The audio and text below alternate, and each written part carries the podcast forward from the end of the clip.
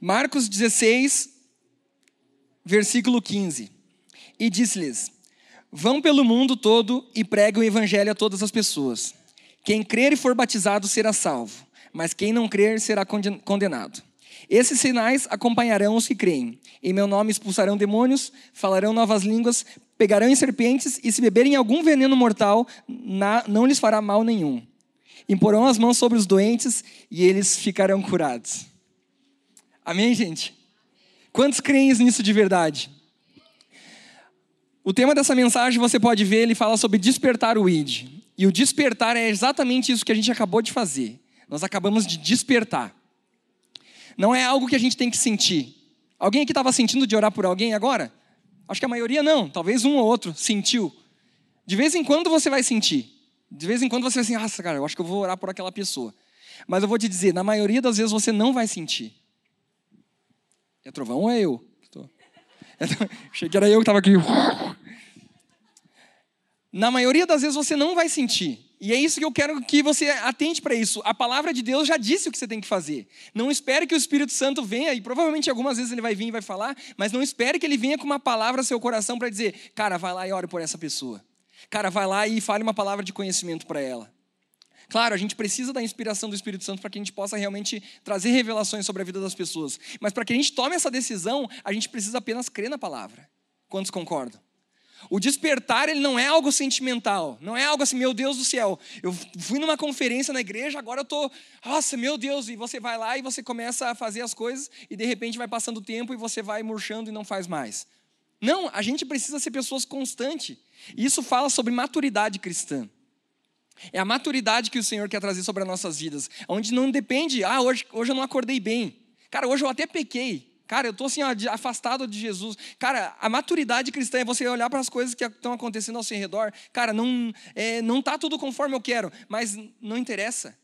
Eu sou chamado, eu sou escolhido, o Senhor me chamou e eu vou e eu vou fazer. É uma questão de decisão. Quantos concordam com isso? Sabe, gente, é isso que eu quero trazer para vocês. Eu quero ler um outro versículo que fala em Isaías 6, 8. Então ouvi a voz do Senhor conclamando: Quem enviarei? Quem irá por nós? E eu lhe respondi: Eis-me aqui, envia-me. Essa é a resposta que Deus está esperando de nós. Eu vejo isso na minha vida, e eu confesso para vocês que nem toda, toda a parte do meu tempo eu, eu tomo essas atitudes. Às vezes eu sinto no meu coração de orar por alguém, mas às vezes lá no fundo eu, ah, cara, acho que vamos deixar para também não gerar um. E a gente, nessa, nessa falta de a gente ter essa coragem de ir lá e realmente fazer, Muitas vezes a gente deixa de abençoar a vida das outras pessoas. E muitas vezes a gente deixa de realmente atrair essas pessoas para Cristo. Eu estava lidando com essas políticas aí, e, e a gente foi para uma pizzaria, e, cara, nós estávamos sentados lá e conversando, conversando, de repente uma mulher começou a falar comigo, e ela, ah, se eu não consigo dormir à noite, e eu, não, normal, né? E ela foi falando que era algo que já era ela tinha que tomar remédio, e, e desde que aconteceu uma, uma tragédia na família dela. E na hora Deus falou comigo, cara, tem que orar.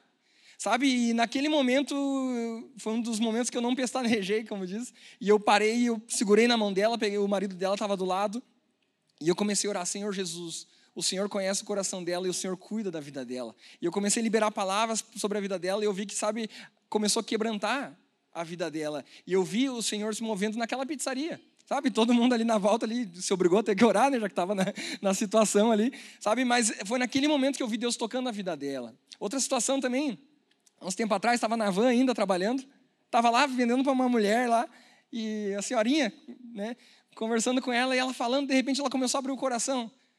Deu, meu Deus, na hora Deus falou assim: é para você orar. Cara, peguei e puxei ela num corredor lá, mas não adiantou, porque passava a pessoa toda hora e ficava olhando assim, ó, puxei a senhorinha lá e comecei a orar pela vida dela, abençoar. Sabe, eu, nossa, ela se emocionou, começou a chorar lá no, no meio do corredor, mas eu vi Deus tocando naquele momento na vida dela. Mas eu, eu trouxe esses dois exemplos para vocês entenderem. Não é sentimento. Nós já somos chamados. Deus já nos chamou. O Espírito Santo já nos chamou. Sabe, o que a gente precisa é realmente tomar uma atitude, amém? Marco, Mateus 5, versículo 14. Vocês são a luz do mundo. Não se pode esconder uma cidade construída sobre um monte. Mateus 5,15. E também ninguém acende uma candeia e a coloca debaixo de uma vasilha. Ao contrário, coloca-se no lugar apropriado e assim ilumina todos que estão na casa. Cara, nós já temos a palavra, nós já temos o Espírito Santo, nós já temos é, tudo o que a gente precisa. Que a gente precisa é coragem e sair da inércia. Que muitas vezes não é nem falta de coragem, né? A gente até tem coragem, mas a gente está inerte, né? A gente está paralisado pela nossa, pelo nosso coração, pelo nosso bloqueio, pela nossa até preguiça espiritual. O que a gente precisa é sair dessa inércia e dizer: Deus, eis-me aqui, usa-me, envia-me. E você sai daqui, você vai para tua casa, você vai para o teu colégio, para a faculdade, para onde for, e Deus começa a colocar pessoas na tua frente.